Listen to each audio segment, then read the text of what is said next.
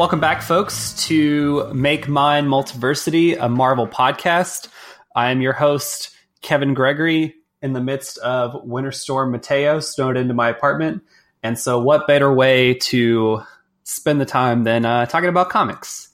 Um, if you haven't joined us before, we are a Marvel podcast dedicated to all things Marvel current, current Marvel comics, uh, old Marvel comics, current Marvel movies, old Marvel movies, current Marvel gossip, old Marvel, whatever, all the fun things. We do it all.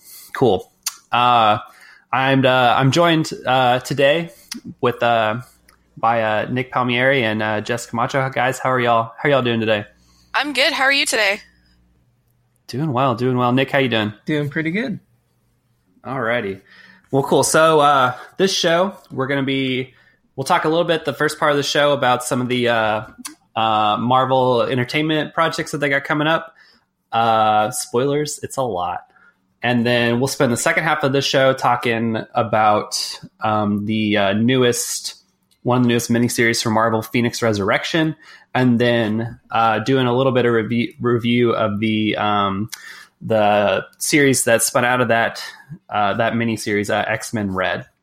And so we're going to go ahead and get started talking a little bit about um, all of the new uh, live action stuff that Marvel's got coming, or movies that Marvel's got coming. So I did I did a little research. So we had in the last I think in the last two weeks, at least between this episode and the last podcast episode, we had four trailers for upcoming Marvel uh, shows or movies that premiered. So we had uh, Sony's Venom uh, trailer, uh, the second um, season trailer for Jessica Jones, uh, the first trailer for Ant Man and the Wasp, and then the newest trailer for Deadpool 2 that came out. Um, for the rest of 2018, Marvel has eight movies, or actually not even because there's more Netflix shows coming out. Um, so they've seven seven movies come out, a few other Netflix shows coming out, which uh, which is a lot of stuff. This is this is an So insane much. amount of com- content, right? It's a lot. Yeah. Um, and then it was also uh, announced this last week um, that because there was some announcements about new Star Wars shows or new Star Wars movies stuff that's coming out, uh, that Marvel that there will be Marvel shows or Marvel exclusive content and Star Wars exclusive content on Disney's um, upcoming streaming service that they're launching. Um, so we got a lot of stuff coming out. Uh, It's it is a lot. It really is. Yeah, I, Yeah. When it comes to the uh, the multimedia stuff, I'm typically not super up to date on it. But um, even Mhm. so, like I usually try to catch up afterwards. But this is this is a lot. So much. yeah, yeah. Uh, actually uh, today that uh, on the Multiversity Comics website uh, for our weekend reader poll, uh, we put out, you know, what is what are the what are the upcoming live action things that you're the most excited about? Because there was there was these four trailers that premiered in the last week or last week and a half, and then also the uh, trailer for uh, for Solo for the Han Solo um, movie from Lucasfilm, which people were shitting on, but now everybody has good things to say about it because they saw they saw they saw that cape. They saw that cape and they were like, "Let's go, baby." It's what capes do to people. They make everyone weak. It's true. It's true. It's a good cape though. Yeah. no capes. No ca- Oh, the the other superhero franchise that we don't talk about nearly enough. yeah, yeah. We should just do an Incredibles podcast and just have it be that. Oh my god, we should do an Incredibles I love the. Incredibles. I'm in. yeah, best best superhero movie ever. it's, it's true. I agree. Yeah, Yeah, I, th- I think we're three for three on this one. yeah. All right, All of we're you going listening- now. We're going. We're done. We're done. We're five minutes in. We're done. We're done. Um, oh yeah, yeah. I'm so excited for the second one of those two. Like that's coming Yeah. out, I think next year. Anyway, okay, we're talking about Marvel comics, um, Marvelly stuff. Uh, so, so with these uh, four new trailers, I thought it would be kind of fun uh, for us to kind of rank uh, the trailers, talk about them a little bit, talk about how we ex- are excited or not excited for these uh, for these upcoming properties. So I thought uh, we'd all kind of go around and uh, we'll go we'll go least favorite to most favorite of your trailers and uh, say a little bit, a little bit of spiel about why, and then uh, kind of have a conversation as we're going. So, uh, Jess, we'll we'll start with you. Why don't you Why don't you give us your your top four? Uh, okay, so I'll go from least favorite to favorite. Um, so Venom is is for uh, Ant Man and the surprise, surprise. Ant Man and the Wasp is three. Uh, Deadpool two is is two, and then Jessica Jones season two is one.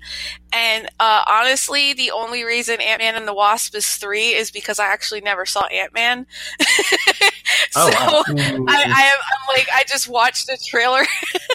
I was like, oh, okay, so this looks kind of okay for a movie I didn't see the first one of. Um, Venom is last because I kind of hate when uh, studios feel like they need to get something out there and just to get it out there. Like that Venom movie Yeah. could have been anything. There was nothing venomy about that, and I'd ra- I'd rather wait until they have like something more they could give us. Because honestly, that was just like that was a minute of Tom Hardy, which I'm not complaining about. I love Tom Hardy, but it just it really didn't do anything to get me interested in a Venom movie. Um, Deadpool two. Are we talking about that cable clip? Yeah, because the that's the one one that I saw. yeah, Okay, yeah, I love that. Josh Brolin as Cable. That's it's so good. Like I, I can't believe they made me interested in another Deadpool movie, but here we are.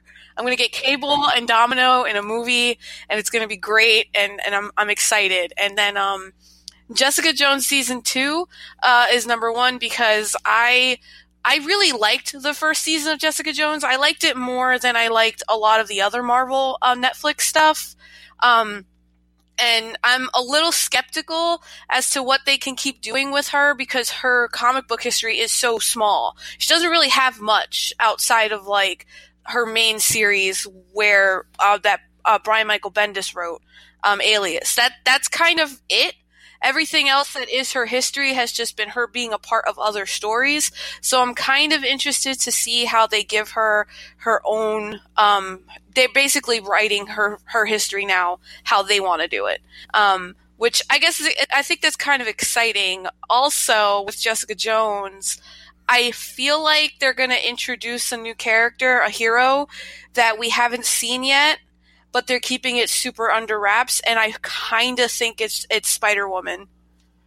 ooh, interesting. Um, only because and they can do that now. yeah, They can I'm, do that. I'm thinking that this might be their own way of bringing her in because she has a sort of uh, similar um, backstory to Jessica Jones, where it's it can change and um, it's a little bit more shrouded in mystery, where people have changed it a bit, and you know she didn't get her powers the way that Peter Parker did, so. Um, I think it might be, you know, she was experimented on like Jessica Drew, like Jessica Jones was. So by I'm- by Hydra, right? yes, yeah, I think so. Yeah, I think it was Hydra. Yeah. So I'm I'm thinking maybe this is their way of introducing her. I don't Mhm. know. I mean, I I'm probably wrong here, but it just it I don't know. I kind of got the vibe they're going to introduce somebody, but they're just keeping it really under wraps, and it's not Purple Man because that would be super obvious to somehow bring him back. Um, and plus the trailer, like literally the ending. Um, but I think they're going to Yeah. introduce someone. I just don't know who, but I would like it to be Jessica Drew. It would make a lot of sense. Sure. Sure. That's really interesting too. That um, your comment about them having to add to uh, to Jessica Jones's history, uh, and I, I guess correct me if I'm wrong. I feel like every appearance that Jessica Jones has had in comics, Bendis has written them. He, I, I think he has, aside from a hand, uh, like maybe a couple, like there was a Civil War tie-in issue that Chelsea Cain wrote. Oh, okay. Civil War two. Yeah. Yeah. Okay. That Okay. she got to write. Yeah, and there was also, I mean, it, it was a um, it was a guest appearance, but in the Kelly Thompson Hawkeye, she appeared. She appeared in another Yeah, uh, series around She- that time. He's he's like the guy. Like he writes everything for her. So it's exciting to see. Like she's got a second season. They renewed it, and now a totally different team of people who aren't Brian Michael Bendis get to write her story and give her her own voice. And so that's like the real big reason it's number one because I, I feel like that could be the most of all the things that we of all the trailers that's that's the one to me that could be the most interesting and unconventional. Yeah, yeah. Well, it's it's I guess it's interesting too because I'm sure that Bendis I think Bendis had some some help in crafting season one, and obviously he won't be doing that again if he's at DC. So um, yeah, they'll be the the people creating that show are completely on their own, devoid from. I mean, probably taking inspiration from things that he's written, but like they get to craft their own story. So yeah, you're right. That is that's that's not something that I thought about. That it's going to be a way for them to do something truly truly new and truly interesting. That's really cool. Yeah, I hadn't thought about the fact that Bendis wasn't even going to have involvement in this show. Uh, I guess for some reason I thought even though like he was going to be at DC, like he would still be able to give some input in some way. But I guess his DC deal is just that uh, multifaceted that he's not allowed to do that. he might actually, because I don't know when they stopped when they finished filming the second season. So he may have had because he didn't start his contract with DC until Jan January first, I think. So he might have had some some uh, some pull or some swing in in season two, um, but definitely nothing coming after this. And I, I'm sure I'm sure his if he had any any clout or any uh, any leverage or any whatever, it was probably less than the first season. But yeah, yeah. No, I, I had thought about that. That's really cool. I uh, I didn't I didn't finish Jessica Jones season one. Um, I've only watched the first season of Daredevil, but I I really not for lack of not for lack of not enjoying it. I I forget what happened. Some like life stuff got in the way, and I haven't watched any other of the Netflix shows yet. Um, but I I really enjoyed it. So yeah, I'm looking forward to the second season. It's gonna be good. Cool. Well, Nick, what are you what are you uh, what are you looking at? What are your what are your top four for this uh, this thing? So of these four, I think my top four, uh, going from uh, the same way that Jess did, uh, least excited to most. Um, Venom definitely last. I mean, it was as she said, it was just nothing. it was pretty much the most generic trailer that you could make. Although I am interested in this movie just because the every time they announce a new person for the cast, it's like this person. I know. Like, it's just the weirdest yeah, cast. Yeah. I'm sort of excited about it for that reason. That, you know. Yeah. Yeah. Yeah. Anyway, uh, next up, I'd say Deadpool two. Um, I like the first Deadpool movie. Uh, there were points where I felt like it was trying a little bit too hard, but Oh, comedy absolutely. is difficult. and uh, yeah, I, I felt that about the, this trailer also. But I also thought there was some, you know, cool stuff.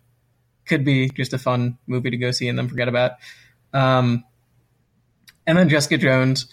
Um, I never watched Jessica Jones. I don't really watch any of the uh, Marvel TV shows. Uh, and that's primarily because I'm a really picky TV watcher. um, like I'll watch any movie, but when it comes to watching a TV show, like it's such a huge commitment. Um, I, I don't watch a lot, and uh, yeah, so I don't watch any of the Marvel stuff, especially because a lot of the Marvel stuff is very serious. And when I watch a TV show, I want it to have like a really firm element of comedy to it, uh, if not just being a total sitcom. Um, yeah, so I really enjoyed the trailer. I might watch an episode or two, but uh, yeah. And then uh, Ant Man and the Wasp number one because I loved that Ant Man movie. Um, I'm just worried that the new movie is going to be too generic compared to the last one, which I thought you could really feel Edgar Wright's influence, even though he had left. Um, and it just it turned out to be something, even with the more generic elements added in after the fact. Um, in the original Ant Man movie, I thought you could still. It was very different from any other Marvel movie, and I liked it for that. So I hope they don't uh, try too hard to give it such a wide appeal that it loses that. But yeah, I'm still most excited about that one. Nice, nice, nice. Yeah, yeah. Just you need to see Ant Man. It's it's really funny, and I haven't seen that. I haven't seen Doctor Strange, and I haven't seen the new Thor. okay. I still haven't seen the new Thor movie. Don't watch Doctor Strange. It's like Iron Man but with magic. Um, Oh gosh. the only important thing about that movie is that the time stone shows up at the end, and that's and you could have you could have seen that one coming, and you'll see that in Infinity War, and that's all you need to know. Um. Uh. which I guess I just spoiled that, and so It's okay. I'm so I, I'm pretty sure the the spoilers are everywhere once the movies come out. Like I know half of what happens in Thor Ragnarok, so yeah, yeah. My apologies. Anyway, I I'm bad at that. I was talking to oh my god, I was talking to one of my um, one of my friends the other night who uh, somebody in grad school hasn't read a lot of comics and um, uh, they had been reading Watchmen, and then I was having another conversation, and they were around, and um, oh, we were talking about uh, we were talking about the like uh, the newest like Dan Brown book movie thing, like the Tom crappy Tom Hanks movies, like the Da Vinci Code and all those. oh man, And so I'm bad. just like- I love them so much. Yeah, Oh, The the movies- movie uh, topped the list of Rotten Tomatoes uh, worst movie trilogies. Oh, It should. They're It- all- It should, but I I love watching them because it's like how how do these keep getting financed? yeah, no, exactly, exactly. Um, I was talking about the end of that because, like the the end of that, like the last book or whatever, it's like kind of Watchmen-y, and I made the comment. It's like, oh yeah, you know, it's the like, oh, I set the bomb off, you know, thirty seven minutes ago or whatever trope, and um, and she was like, what? I haven't finished it yet, and it was the whole thing. It was bad. Um, so my apologies to everybody. I'm so sorry. I suck. Um, all right. So, uh, yeah, so my top four. So I also have uh, Venom at the bottom because that trailer was weird and could have been any movie. I am really intrigued by the cast, Nick. I think that it is going to be a, an interesting cast. I think like like Jenny Slate being in that movie is going to be really interesting. Yeah, Um, and Riz Ahmed, I love him. Yeah, yeah, yeah. Have y'all watched? Have either of y'all watched Big Mouth No, Yeah, on Netflix? Yeah. Okay. oh, I loved it. I loved it so much. Um, listen, Jess, just add that to your list. Uh, I will. um, yeah, I think it's going to be. I saw. Uh, I think it was. I think it was Ryan Higgins made this joke on Twitter. But like, if anybody wants to uh, replace all the footage of Tom Hardy in the Venom trailer with footage of him as Bane in The Dark Knight Rises, like, do that. So I would of our- watch that movie. I would watch that movie too. Uh, so if any of our listeners, if you're good with the uh, you know the the the computery things, um, I'm just saying, internet fame, baby. That's what it's all about. Um, so yeah, Venom, and then uh, third season of Je- or the or three is the second season of Jessica Jones. Mainly just because I haven't seen all of the first season yet, but I'm sure that the second season was really good, and the trailer was actually really good. Like the trailer got me excited about wanting to wanting to watch the second season and wanting to get get, catch, get caught up. Uh, the second would be the the Ant Man and the Wasp trailer. Um, I love the first Ant Man movie. I thought it was really funny. This trailer, it seemed like a lot. Like there was not a lot of humor, I guess, in this in this trailer um, until the end. But I don't think that that means that there's not going to be a lot of humor in the movie necessarily, because I don't think that that's that's the direction that they're going. Um, I will say that uh, I think like Wasp looks really cool, and like I think it's exciting that um, that she's getting equal billing in the title because there are not a lot of female heroes in the Marvel Cinematic Universe, which sucks. Um, and then one would be Deadpool, just because I thought that all of Ryan Reynolds' uh, extra jokes were really funny. Like I liked, like just the the joke about the. It's not like we're trying to CGI out a mustache, and then like making jokes about the fact that Josh Brolin is also Thanos, and like it was just, it was just a good time. So that's what I got. yeah, solid. Yeah. Oh, that trailer! I watched that trailer, the Deadpool trailer, like four times, just because I kept laughing it's over and so over again. good. Like I can't believe they they've got cable in a movie and it actually works. It's so unbelievable to me. I mean, he's he's a little scrawnier than Yeah, than yeah. uh, '90s cable, but you Mhm. can't you can't like actually make that real.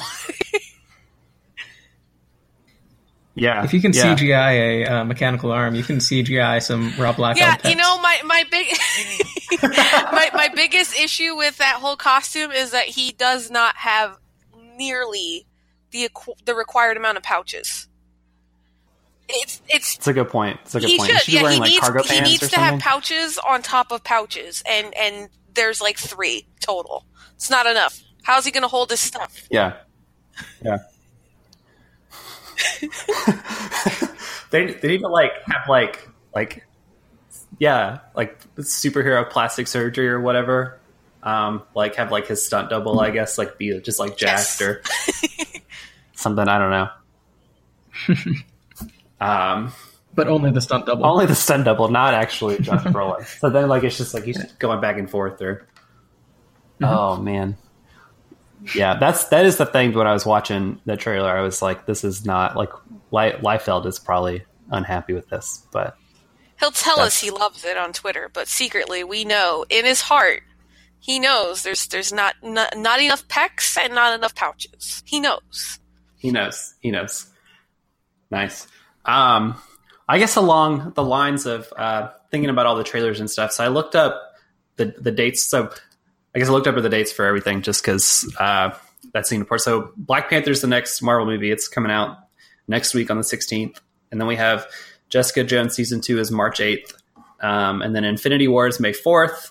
Deadpool 2 is May 18th. Ant Man and the Wasp is July 6th. Venom's October 8th. The next X Men movie, the Dark Phoenix movie, which actually goes along with what we're going to talk about the next part of the episode, uh, comes out November 2nd. And then that animated Spider Man, that Miles Morales movie, comes out December 14th. There's a lot of Marvel content. I can't I can't wait for that animated movie. That's gonna be like yeah, that exciting. that and that and The Incredibles 2 are, are my most anticipated superhero movies like by far. I can't wait for those. Oh, wow. That even more so than like Infinity War and seeing everybody, all the people. Yes. Yes, because I'm pretty sure Infinity Wars is going to be so many people that I won't even remember who was in it. That's fair. That's fair. Um, yeah, well, because they so it was interesting this this last week. Like they had it. We're celebrating ten years of the Marvel Cinematic Universe this year, which I can't believe that that is a thing.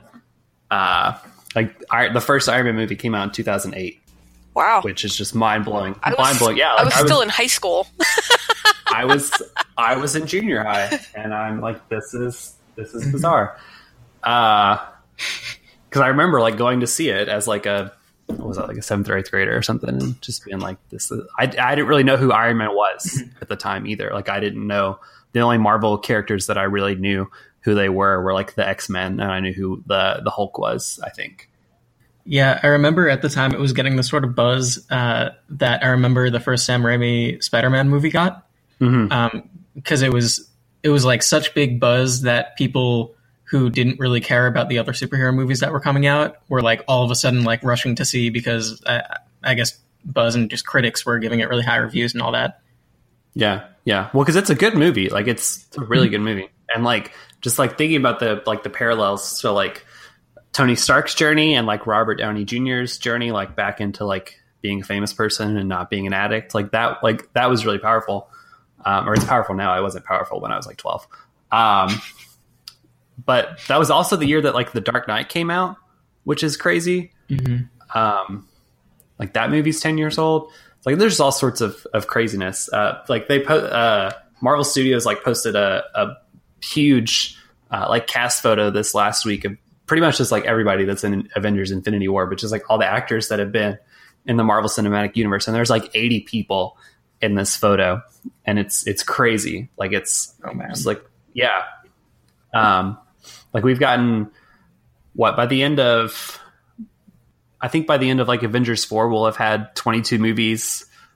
Um, and what we'll have had like six TV, sh- six or seven TV shows and all this. Like that's, that's insane. Um, yeah, for only ten years. yeah. And it, Uh, it's funny, even just a few years ago, people were like, "I think we've hit the superhero boom." mm-hmm. Yeah. Well, and, and like along with that, like you know, like DC's still got movies coming out. Uh, like Valiant, Valiant Entertainment got bought by this other company that said that their main goal was to like put out all of their uh, their movies and their TV shows for like those characters. Oh, We have so many prop. Yeah, we've that was that was their like rationale for um, like getting bought out. Is like we want to make sure that these movies get made and these Wow. TV shows a get lot made of and hope stuff. to put into yourself. I mean, and Bloodshot's not exactly a household name. I mean, you can still make money off of it, but I mean, Right.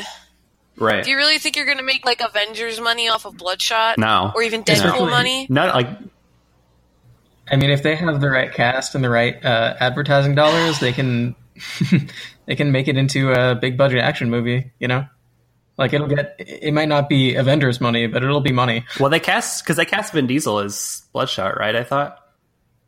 Is that right, or is that? Am I wrong about that? Okay, Vin, Vin Diesel's in talks to play Bloodshot. That's what it was.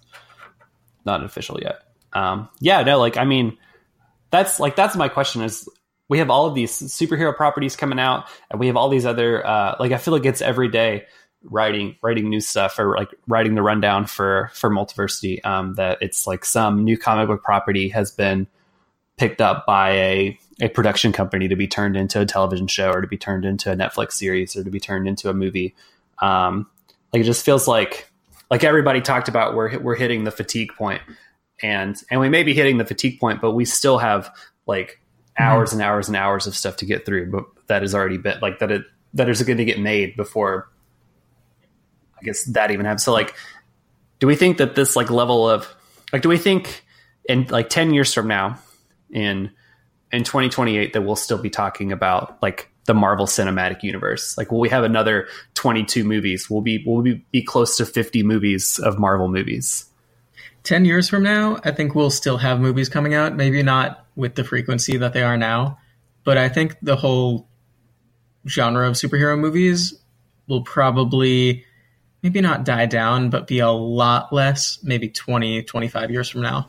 Yeah, I don't think it's going anywhere though. Like, I, I don't think we're gonna go through like a period where it's like a big deal that an X Men movie's coming out. Like when that 1st when mm-hmm. when that first came out, I just think it's it's just not gonna be sustainable with that many projects. You know, it's a lot. I mean, even the Netflix shows, you you you can see the dip in the quality with so many of them happening at once. Um, and I think at some point that might happen with the movies, and it won't go away. But I think there's going to need to be like a maybe a reevaluation of how many we're putting out and who we're having work on these projects, and just trying to keep them good. Because I don't think they're going to go anywhere. There's too much money in it. I don't think everybody's suddenly going to decide they don't want to watch superhero movies anymore. But I think at some point people are going to get more selective about what superhero movies they watch. Sure, sure. Yeah, and it's I'm trying to compare it like in my mind to other genres that have like come and gone, but you really can't because superhero movies are sort of combined with blockbuster movies, and it's not like in the past where you had you know rom coms made a like huge splash for a while and then they sort of died down uh, to not as many. Um, but yeah, superhero movies because there's so much money in them. Yeah, I don't know I don't know what the future holds. Sure, sure. No, I think I think that's a good point, Jess. That like as we keep going forward, there will be a lot more selectivity to what projects get green get greenlit. Because you're right, it does seem like a lot of these projects have been it just kind of turned out willy nilly or have been passed through so many hands to get to the final project that uh like it's just like this movie just needs to be made for the sake of being being made. Yeah, and it's I almost mean, like Oh, go ahead. No, I mean you really see that happen with the Netflix shows. I mean, the Punisher show, it's it's very obvious that that was rushed because they had the hype from his appearance um, on Daredevil, and they knew they needed to put something out there. So, like the final product, it's not really good. It's it's a story that could have been condensed down to like a two and a half hour movie if you're pushing that runtime that far. it's the, mm-hmm. the shows the shows have suffered from being needing to be put out quickly because they feel like they have to capitalize, and there's so many issues with them. So, I mean, I don't know how long they're going to keep those individually going. Yeah, that mm-hmm. that sort of goes back into what I was saying about the Jessica Jones thing. Like, I'd totally watch that if it was just a two-hour movie, um, but it's a whole TV show, and I'm sure that it's going to get really elongated unnecessarily. Oh God, every single one of the Marvel shows could be cut in half and make for a very good miniseries. You sit yeah. there, you watch like 13 episodes, you're like, you're at six and seven, and you're like, oh my god, why am I sitting here watching this? And then you get to the end, and you're like, you know, this was an okay final two hours. If you had cut out all that extra stuff, you could have had like six really tight, really good episodes, and it could have made for a good story, which I think is much more appealing to people than 13 episodes, but it's a binge watch culture, so I guess 13 episodes doesn't bother a lot of people. It does to me because I'm just like I'm, I'm watching Daredevil and I'm watching um, Luke Cage and I'm like, there's so much here that works, but it's just pushed so they can have extra episodes, which then it, then in and of itself makes no sense because it's on Netflix. So you're putting everything on there at once anyway.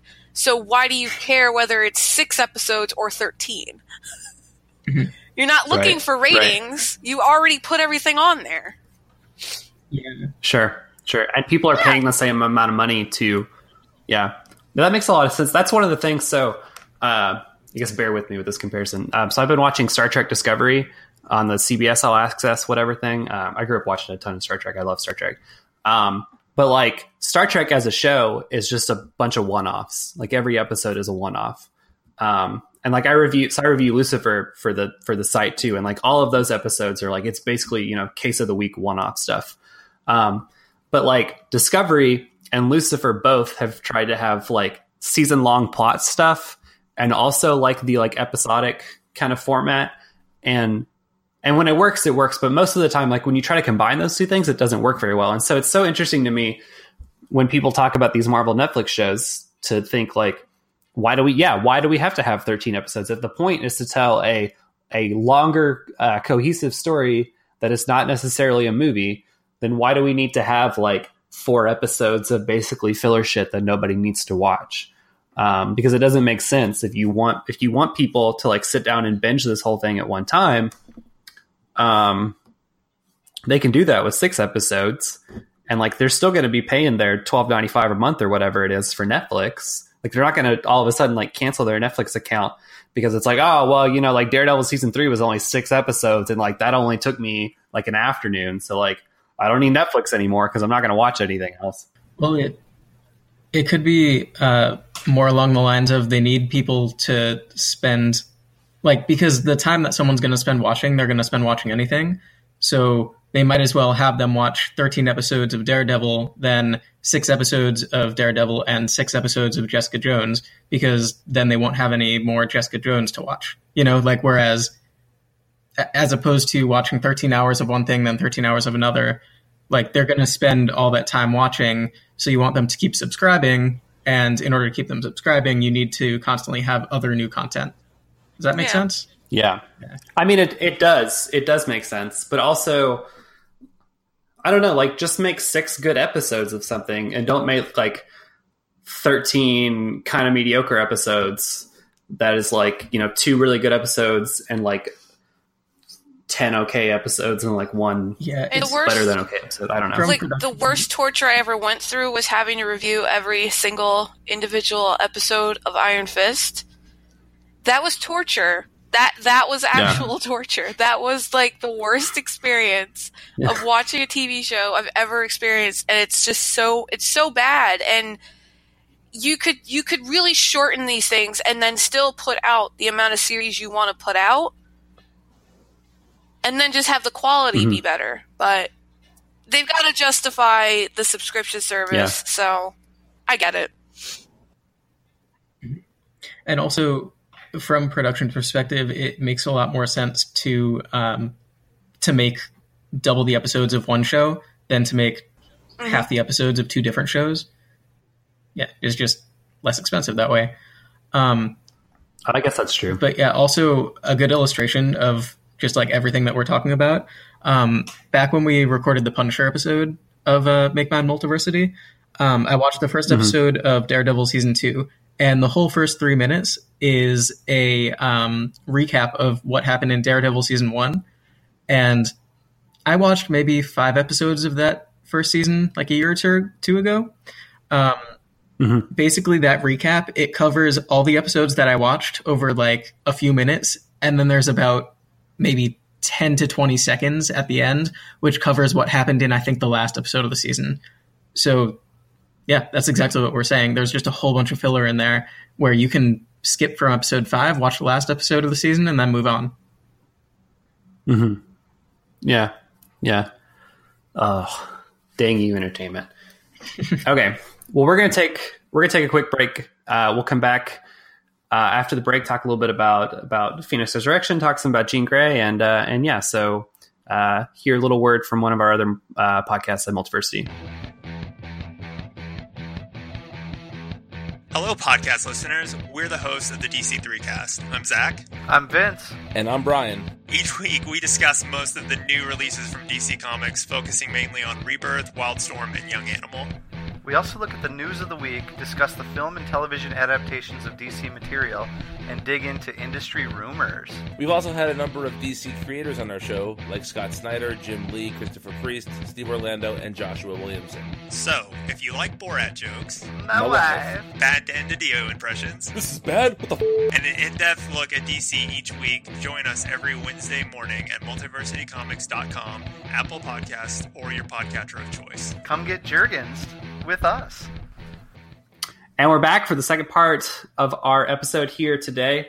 Uh, so Marvel's got a lot of stuff uh, going on here at the beginning of 2018. A lot of a lot of big stuff, and I guess big can be in like quotation marks because when every story is an event, then really nothing's big.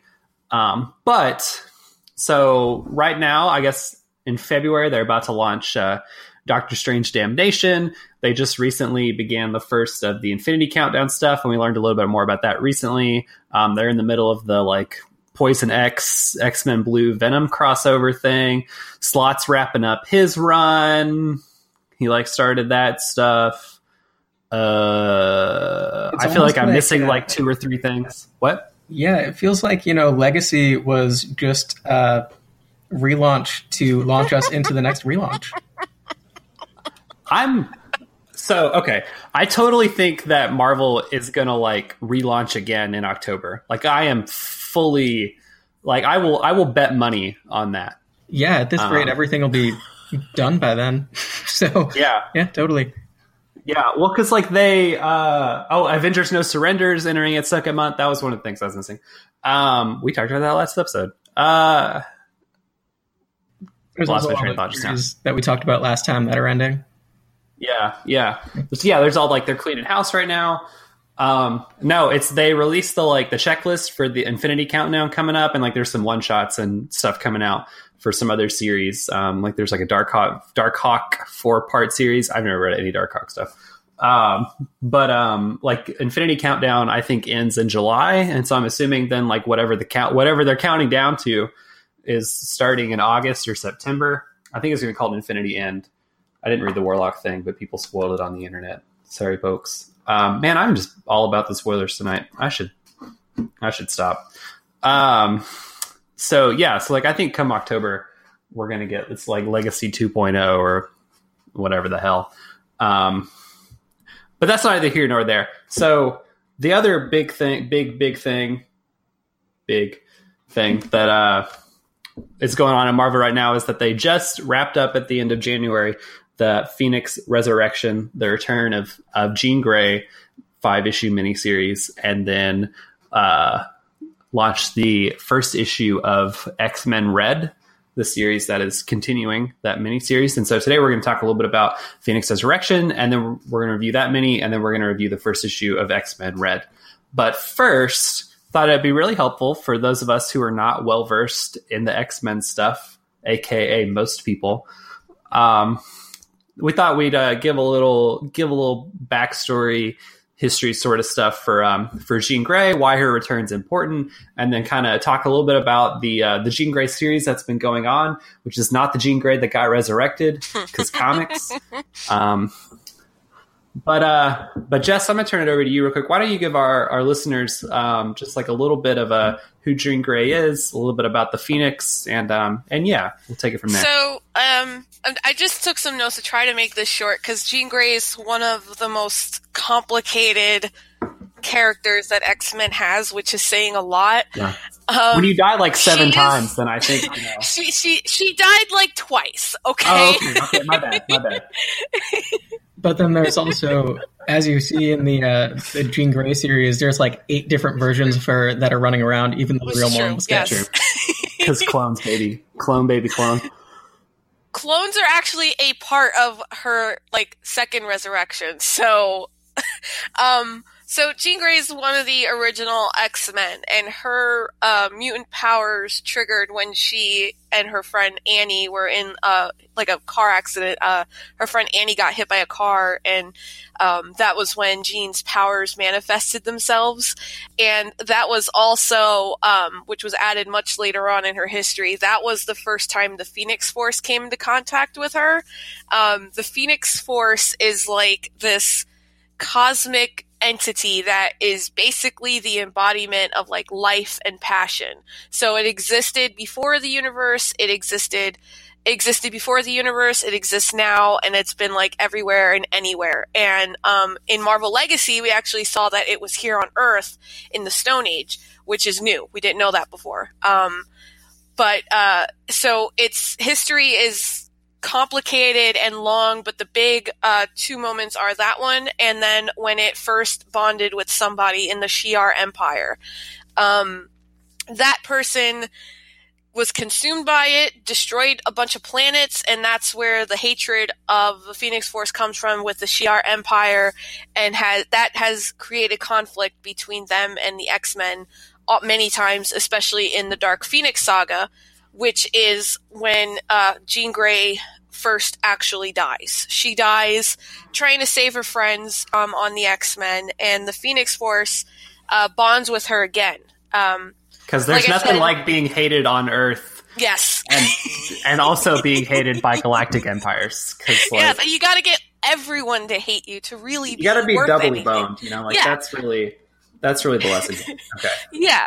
So as I as I had mentioned, um, the Phoenix Force. This was added much later on, but the Phoenix Force was passing by like in the galaxy, and it came across this uh, energy that felt it felt very similar to the Phoenix Force. They were on like the same kind of wavelength, and so that was actually Jean Grey when she was a child, and so that was the first time the Phoenix had actually seen Jean and bonded with her when her friend Annie died, which goes directly into that's a direct reference in uh, Phoenix Resurrection, which we'll get to.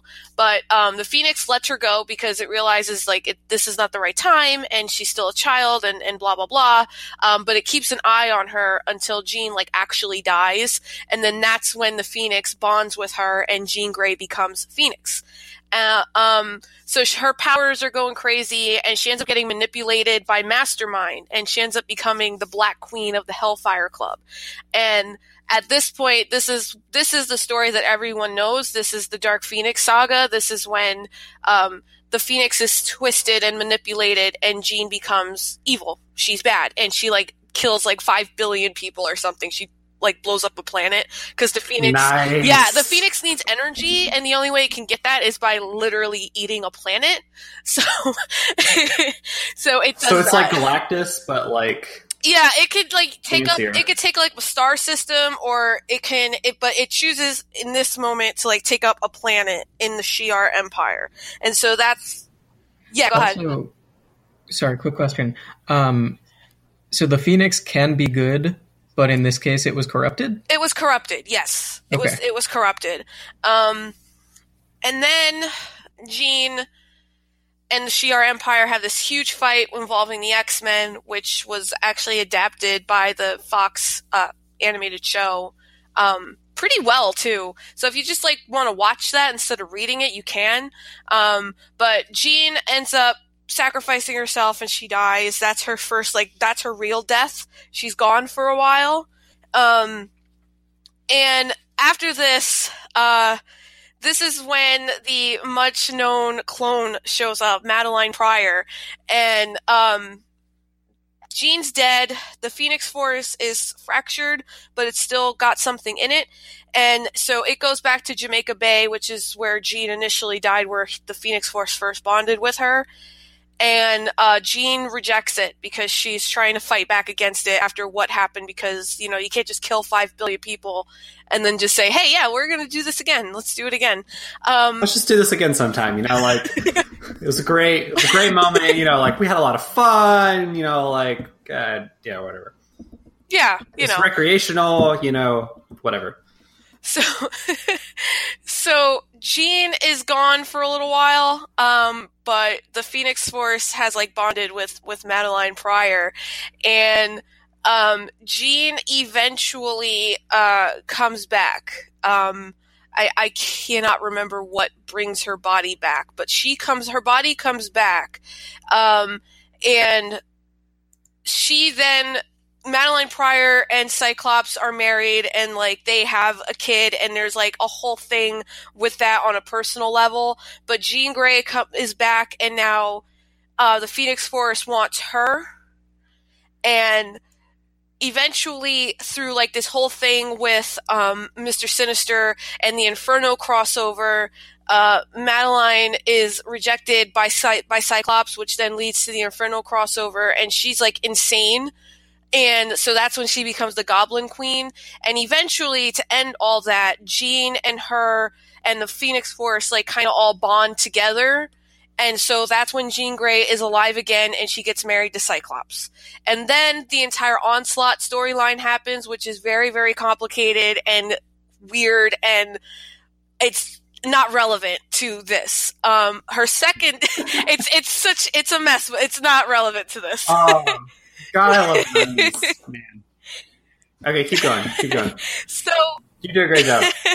so in new x-men which is the grant morrison stuff which uh, for a lot of people this is the best x-men it really depends a lot of it depends on what your first x-men was but for a lot of people new x-men is their favorite x-men um, so Jean is starting to Cyclops dies after the whole uh, uh, onslaught mess. Um, and Jean is still with the X Men, but she's very sad, and she she starts to suspect that like he may be he may still be alive, and so she gets helped by Cable, and they end up saving him. Because like Um, Cable's like their son. Cable is Cyclops' son uh, from the future that he had with uh, Oh no, no, Cable. It's it's Cyclops Was that a and? Madelyne Pryor, right? yes, Cable's their son. that's Okay. that's their son. Yes. Yeah, God. um, he's also Deadpool's best buddy, but Yeah. um, so once Cyclops comes Because they back, both have a lot uh, of pouches. You know, they like the pouches. Yeah, it, it, it, it works. That's Yeah. the basis for any good friendship. The pouches. You're right. You're right. You can carry my shit. We can be best friends. There you go. So after they save Cyclops from Apocalypse, uh, and his no, his now no longer actual death, they start working at the school, and this is all still Grant Morrison's run, and uh, there's they're working at the school and they're married and they're trying to kind of find something to like hold on to and be a married couple but their marriage starts to fall apart um, because Jean discovers like she can sort of still use the Phoenix Force a little bit because it's still part of her, but it's dormant. But she's starting to understand the powers a little bit better. And Scott's like, "No, what happened last time? You you blew up a planet. You killed five billion people." So uh, Jean and Wolverine start flirting with each other, and then this is the big like moment everyone knows between uh, Cyclops and Emma Frost, the psychic affair that the two of them start having. So in New so they that that falls apart and Jean lets like Scott and Emma be a thing. And then all through New X-Men there's Xorn. There's the bad guy Xorn who is pretending to be Magneto and it's it's that's another thing in X-Men that's like an entire podcast by itself. Um but Xorn feel like basically all of this is an entire podcast. all but, of like, it all of it God. Xorn ends up killing uh Jean and Okay. so that is her neck that So is is that Magneto who kills Jean? uh it's Xorn who's posing as Magneto I can't remember if it is um if it is him at the end oh, who was the second Xorn And did the, did this happen in the uh, that miniseries no, that, that, you reviewed that's recently? my that's for actually the last thing I'm going to talk about. Um, so after Xorn kills Jean, Jean is gone. Jean, uh, uh, before she, And this is like this is like 2001. this is like yeah, real people yeah. time. Um, this is like Okay. at the tail end of uh, Grant Morrison's run on the book. Uh, so she's she's dying, and in like her last moments, you know, she tells Scott to just kind of do what he's gonna do and live his life, which is which with, him and Emma Frost get together, that's astonishing X Men. That's that's what leads into that. So Jean Okay. and Scott have their their ending, and she fully bonds with Phoenix Force, and then they go to the White Hot Room, which is a thing that comes up a lot. Um, it's alluded to a lot in act- in in the Resurrection book that we're going to talk about because that for a while that's where I thought all of this was actually taking place. Um, White Hot Room is basically like the Phoenix version of the Black Lodge um, from Twin Peaks. It's like a place where Okay. it's it's a different plane. It's a different plane of existence where like the Phoenix lives. Um, so she's taken there, and that's it for Phoenix. Like that's it for Jean Grey at least. Jean Grey is is gone. Um, but the way the Phoenix And that's in and that's in that's an Endsong where she end goes. song is where Endsong uh is actually a phoenix story but it's not really about jean grey which when i reread it and reviewed it for multiversity that was something that had actually that i had actually forgotten about so this Okay. this new x-men storyline is actually the real technically last time we see jean being a part of like the marvel universe willingly like this is that's like her real last Oh, wow, life um so like that's like Yeah. 2001 then or something like Yeah.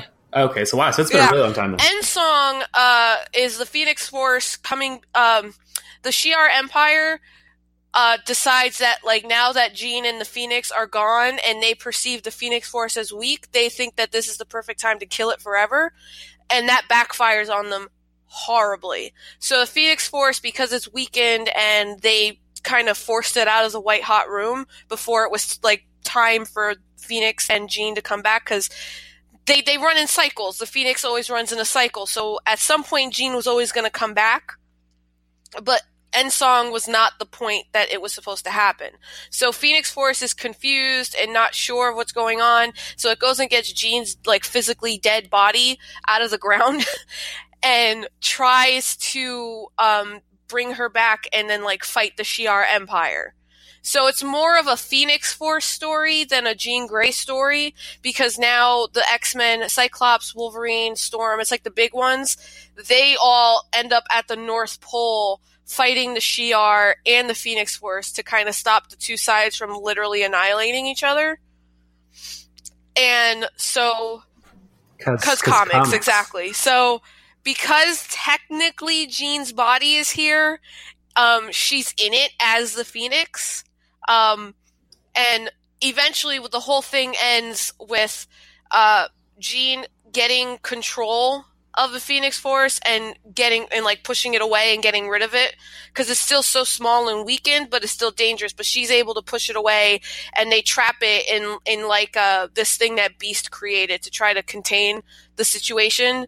So this little piece of Phoenix Force is caught by Beast and contained.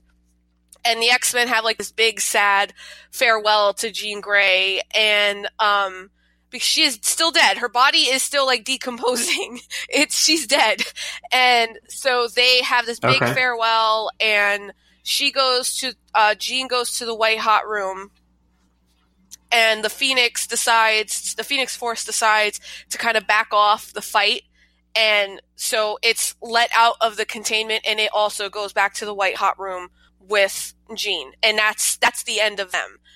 The stuff that happens all later on is like just allusions to her and stuff with Rachel Summers and Hope Summers who uh, may who may be uh, Phoenix Force uh, people later on, and then uh, of course you have like Avengers versus X Men, which is when the Phoenix Force comes back and like takes because it wants Hope, it wants Hope Summers, but it's not entirely healed yet. But that's when uh, right after that is when like Avengers versus X Men happened, and you get like the Phoenix Five, which were Namor, uh, I forgot who it was, it was Emma Frost, Cyclops. Who were the five? Yeah, it was it was those five from Avengers versus X Men that end up getting a part of the Phoenix Force in them. But I cannot for the life of me remember how that entire series ends. I, I cannot remember. I don't want to look it up. but that's like that's basically the Phoenix Force. Because then once Avengers versus X Men is over, you don't really hear much about the Phoenix Force again until the time displaced X Men get involved, and then we have But that's like right. That's like right after that, Yeah. not it? Because like that's why Beast goes to Mhm. like get them yeah because of he wanted Avengers X. Men. Yeah he wanted to stop that from happening, but really he just made a mess because now we've got another Jean Grey living in the present day, and all of her storylines, the the time displaced Jean Grey, they really have nothing to do with the Phoenix Force until um, Bendis is off the book and they get uh they start to get moved around into their own thing. And that's when like X-Men Blue starts. And then that's when uh the Jean Grey solo series starts. And then that's all about the Phoenix Force coming back for teenage time displaced Jean Grey which then leads to the resurrection story that we're going to talk about because now we're up, we're up to the Jean Grey series which is not what I wrote something for. Wow, that uh, that is a lot. It is a lot. It's it's a lot. I mean, it, honestly, my whole thing with Jean Grey all stems from the fact that my first X Men exposure was the animated series from Fox, and I was like the perfect age when um like the first movie came out, the the Hugh Jackman um movie started coming out. Like, so I love Jean Grey. She's one of like the first X Men I ever really liked. So I've always found like even though her history is so weird and complicated, I've always found her really interesting because she's kind of a character that never got to do what she wants to do. She's always been kind of trapped by this this force that she can't entirely control on her own. So hmm. she's just never had a chance to be Jean Grey. She's always she's always been Phoenix. At least in real time she's always she's been that since Claremont took over. right. Yeah, and it's it's cool um, looking back um, and seeing how uh, like the the way that you were just describing her, how she was always trapped. It's cool that the Jean Grey series that just happened, um, which uh, for listeners, I just I told Jess uh, because the last time that we were on this show together, uh, she said that Jean Grey was her favorite uh, Marvel comic being published at the time, or one of it was in her top three. Um, yeah, so I went back and read the whole thing. Um, yeah, it's cool because that series is all about a young Jean Grey seeing that cycle and actively fighting against it and saying, "No, so I'm going to good. try and break this cycle." Exactly. Um, and that's, That's my cool. That's favorite part of empowering. that book. Yeah, yeah, so I, I totally see why you liked Yeah. it so much. and that's that's a good place, I guess, to to kind of pick up. So that's yeah, that's pretty much the rest. The rest of like that whole series is her trying to like fight that sort of like destiny thing of like I'm I don't want to become this person, but like there's some stuff that happens in like issue ten, Yeah. and then like issue eleven is an epilogue to to Phoenix Resurrection. So Nick, why don't you talk a little bit about like just the the uh, Jean Grey series, especially just like that last that last issue, the issue 10. Yeah, so I mean, especially as someone coming in who doesn't have too much history with the X Men, like I've seen all the movies and I uh, I watched some of the cartoon that Jess was talking about, and um, yeah, but I, I haven't really read many X Men comics. And yeah, so the Jean Grey series, I liked obviously that it was the younger Jean Grey uh, because she sort of gets introduced things as the reader is, and um, yeah, it, each issue uh, for the first six issues was about her training with a different person in the Marvel universe or person or group of people. Like there's an issue where she trains with Psy- uh, Psylocke, and there's an issue where she trains with Namor, and there's an issue where she trains with Thor, and an issue where she's with the uh, that Phoenix Five that Jess was talking about. Um, and yeah, it's just really fun uh, seeing her go around and trying to train and fight this destiny. I really enjoyed those types of stories. Um, but then the the second half of the series, so issues seven through ten, were more about. Um, it, it was more about the Phoenix is like it's basically it's here, and she kind of has to face it, and by that point, uh, it sort of turns into something very different. I thought. Um, and a Jean Grey ghost starts appearing to her. I don't really get that. Um, but then when I read issue 11, which was okay, so in issue 10, uh, the Phoenix, like the Phoenix itself, it I guess it makes her die, but then it turns out that she didn't. And the end, it was a little wobbly. I think partially because it had to uh, try and tie in with the actual Phoenix resurrection. And it turned out to, I mean, Jess, maybe you could add some clarity here because I think it was it was a little hard for me to follow coming in fresh. Um, but yeah, I felt like the ending it relied on you reading Phoenix Resurrection, and by that same token, I felt like Phoenix Resurrection sort of relied on you reading that last issue of Jean Grey. it definitely did. Um, but because if you just read Jean Grey, that issue by itself, you're very confused as to why um, Jean, young Jean is just like, yeah, I'm gonna just do this because you suck and I don't want to do this anymore. Like, um, because in Resurrection, uh, Jean and the Phoenix Force basically come to a impasse where it's like, are we going to do this whole thing all over again, or or is Jean going to finally just stand up and say enough and and willfully step away from the Phoenix Force, which is basically what young Jean ends up doing, Yeah. which I Yeah. could see as being kind of weird.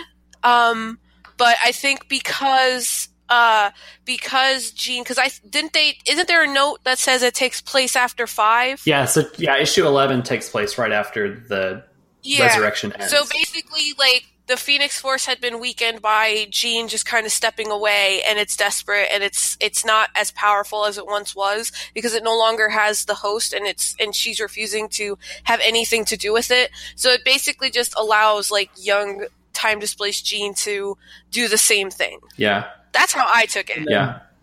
Yeah, and then once the actual like Jean Grey comes back in Phoenix Resurrection, then the Phoenix is like, "Well, I don't need your body anymore. Sorry, young Jean." Yeah. Yeah. and Yeah. then leaves yeah her. yeah there's a lot of plot there's like a lot of plot points of Re- phoenix resurrection that like rely on at least at least issue 10 of the jean grey series um, and there's like editors boxes in the in the uh, in the series too because there's like you know they're trying to to use cerebro to like figure out where the phoenix force is and like there's no psychics because like jean has all the young jean has all the psychics with her trying to fight the phoenix but then like Emma Frost shows up in Phoenix Resurrection and like she was in that group of people that was like in the in the Young Dream Gray book fighting Phoenix. Like I was I didn't understand that, but um we'll we'll get into that. Kevin, did you read the whole Jean Grey series? I just read issue ten, so okay. um I might be at fault here.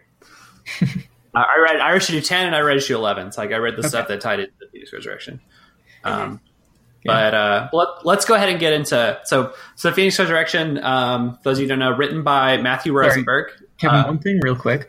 Um, okay, just about the Jean Grey series. Um, Jess, Mm-hmm. do you think that they had to sort of course correct at the end because of the Phoenix Resurrection series, or do you think that like this was the plan all along and that it had really been planned out the whole time? Because I got sort of the feeling that Dennis Hopeless wanted to go in a slightly different direction, and he just made it work. You know, I don't know because the whole her the first issue with um the Phoenix Force like it us knowing that it's coming for her and then her going on the journey to like talk to lots of different people to try to fight it. I I don't know if he was going to do it so soon.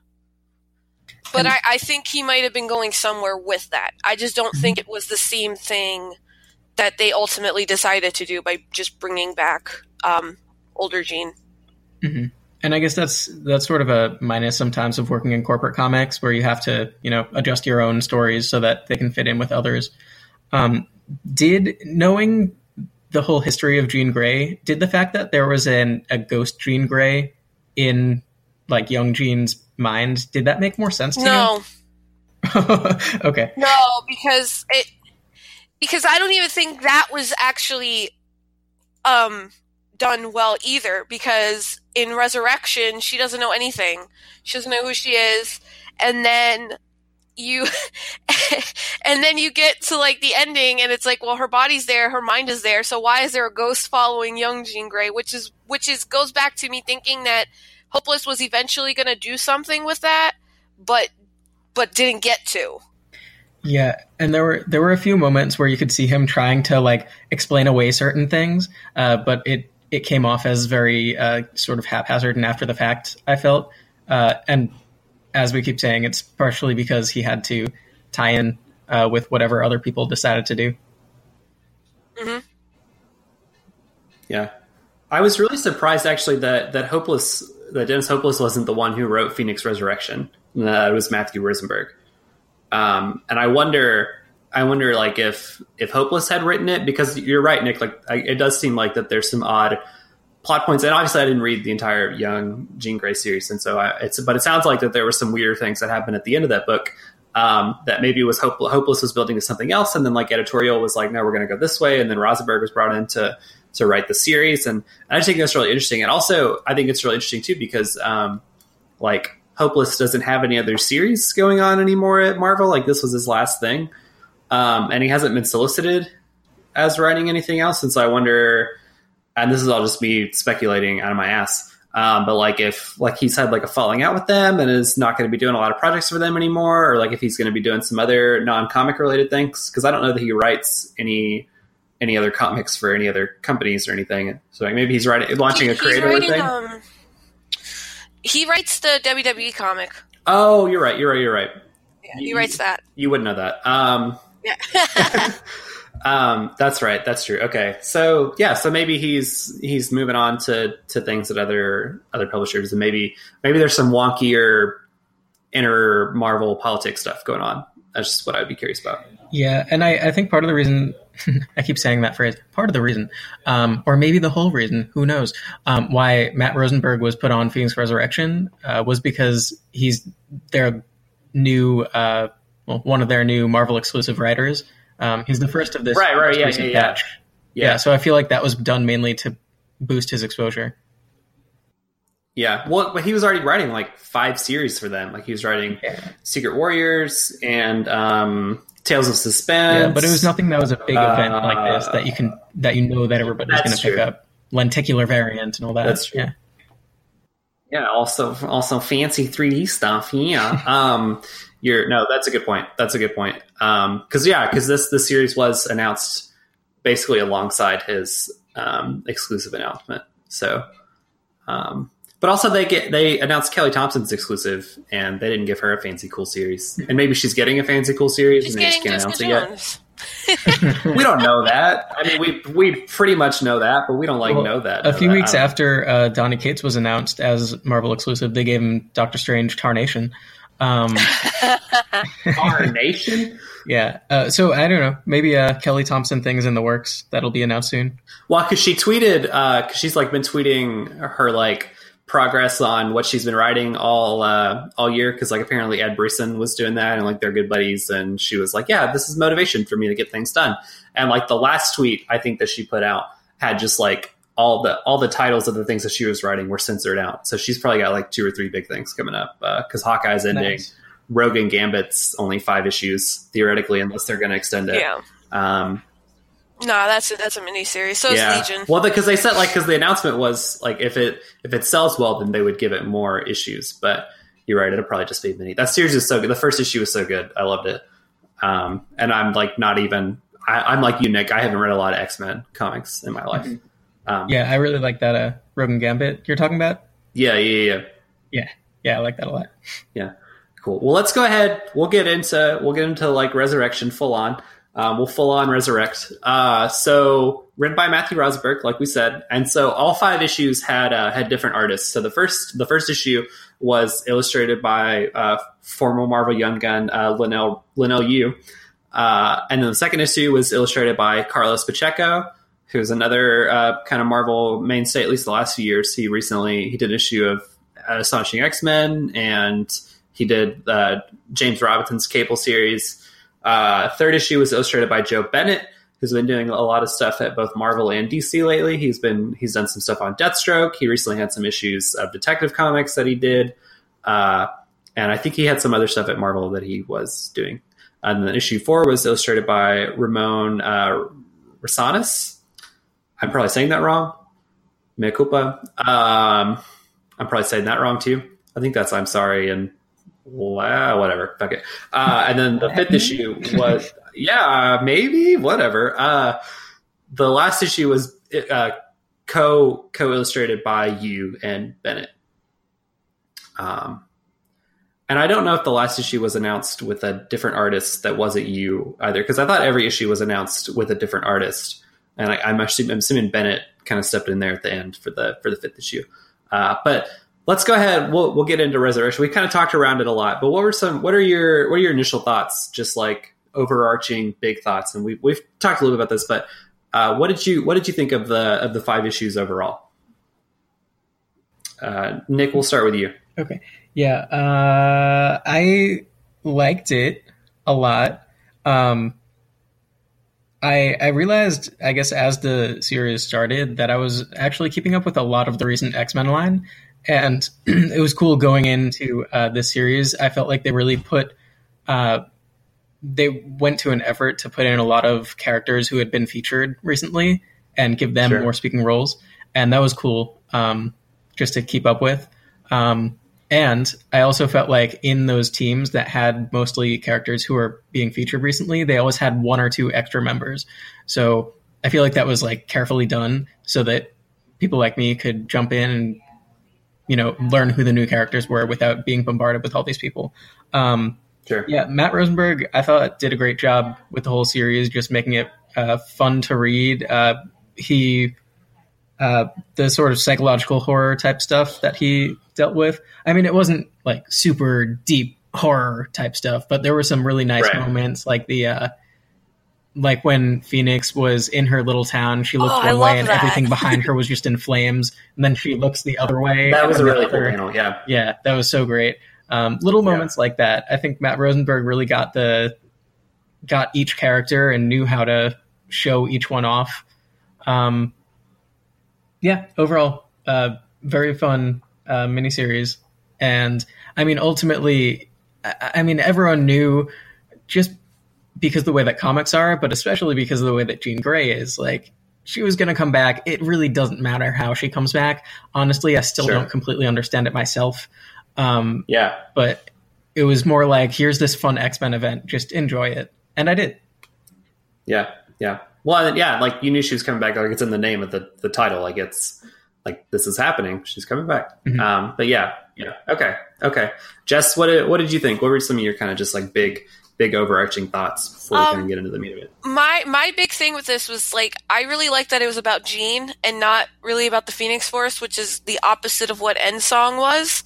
Um, Okay, So I really liked that. I really liked um, the characters reacting to um, Jean possibly being back in their lives and um, everything kind of tying into her history as a person and not so much as like um, not so much all about the Phoenix Force and how scary it is and how powerful it is. It, it's it's really a Jean Grey resurrection story, not a Phoenix resurrection story. Yeah, So I like that.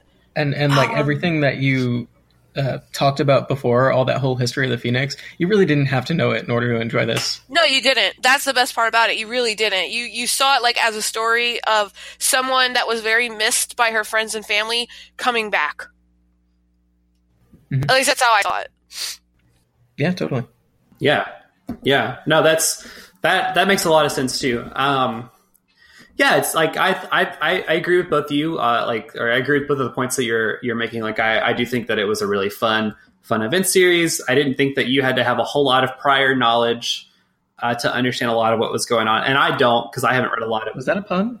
Ah, Prior? yeah, of course, of course, because I didn't know about all the weird clone shit. So, um, um, yeah, yeah, I uh, and I haven't really been following the X Men line super closely. Like I've just been reading All New Wolverine, and I think that's the only X Men book that I've been reading. Objectively, the best X Men book, probably.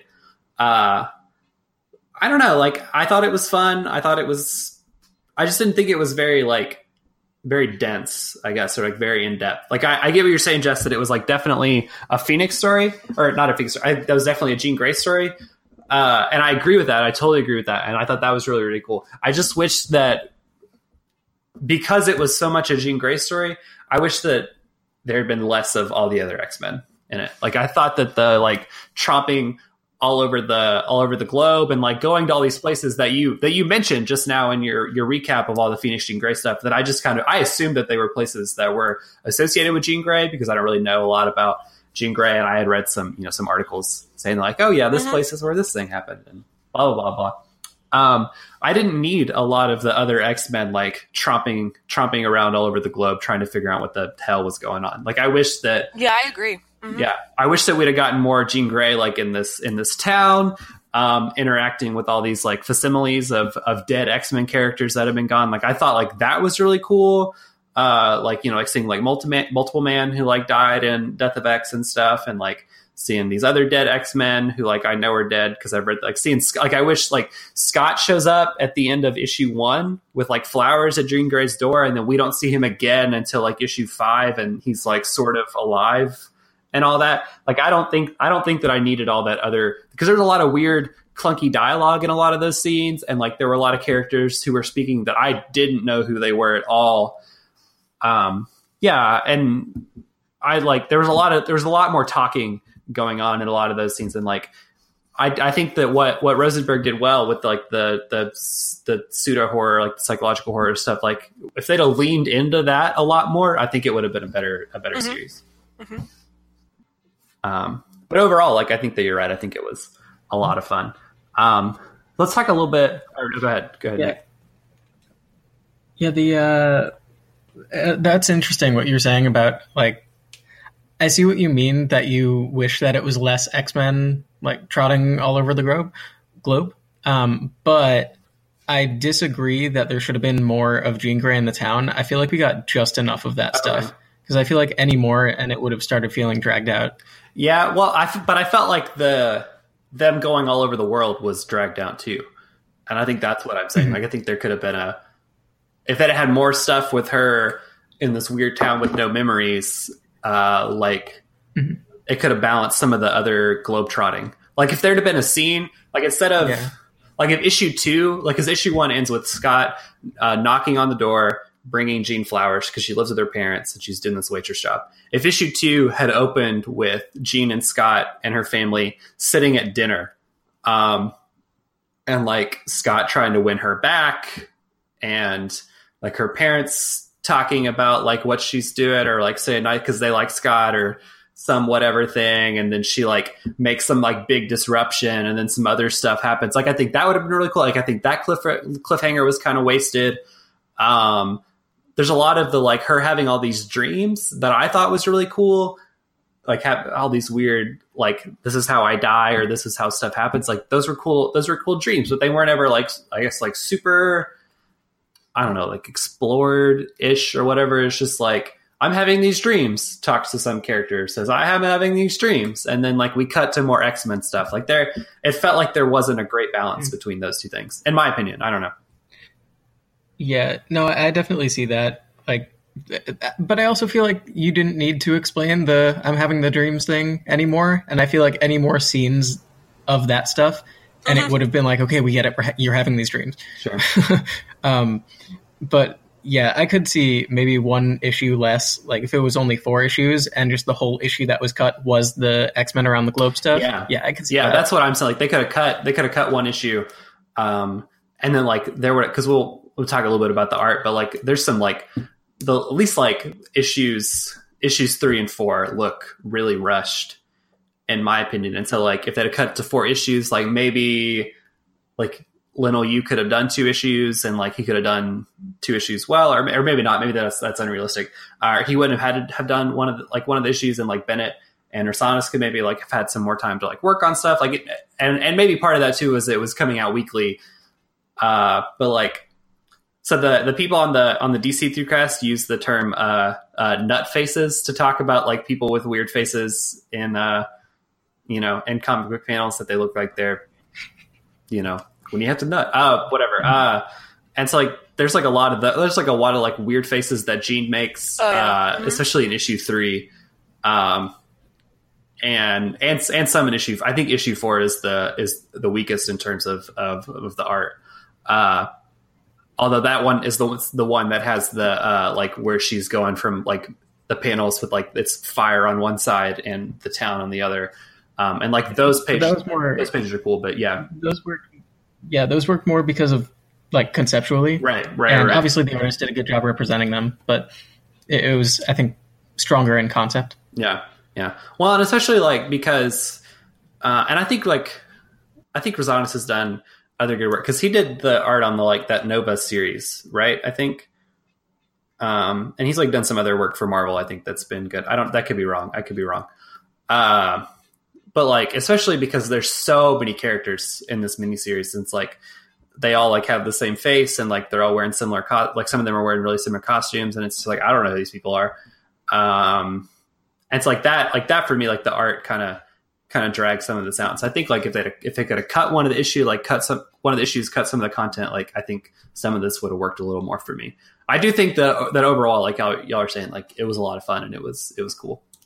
Um, Yeah, I, I think the switching off the artists, once you get past just the fact that they're switching off, I think the first two issues, um, which had Leinil Yu and Carlos Pacheco, um, once you get everything established from them, I feel like the momentum, the, sorry, the momentum of just what they were doing, uh, that visual, like once that's in your mind, you can follow through on the next artist, even if they aren't as strong. Sure, sure, sure. And like and like Leinil Yu is like one of those people that's like Marvel big event go to. Um, and I don't even know if he was like a right artist for this series too, because like even like issue one, like it's like it's pretty because I mean like it's beautiful art because because Yu is like a, a wonderful artist. Um, but it's like I feel like what he's really good at is like like sprawling action, and this is a lot of like like clumped panels and people talking, and it's really wordy. And like he he uses a lot of like a lot of shadows in his art, and it's a lot of like kind of like heavier inking and a lot of like it's less. Uh who's a good like? I mean, I guess Pacheco's a good comparison. Like it's less. um sort of that like kind of standard modern style and more just like kind of heavy like heavier set i guess and like i think somebody like pacheco like if pacheco could have done all like all five issues of the series or like if pacheco and um somebody like like pacheco-ish like would have done um like these like i think that would have been cool like i don't know like i think there's a lot of weird faces and even like little use little use issues that um seem off to me but that might just be me Yeah, that sort of that sort of thing with superhero comics in general, though. Uh, everything, you know, it's sort of Kirby-fied. It's uh, it's everything is taken to the highest possible extreme, and a lot of the faces follow that. Um, so I don't know. Sure. I don't know if I can necessarily fault these artists i'm and for that. I'm sorry, you said Kirbified, and the only thing I could think of is that Little Caesars commercial where that guy's like smokified. and anyway, thank, thank God for fast food chains in the in the Twitter age, but that's a whole other that's a whole other podcast.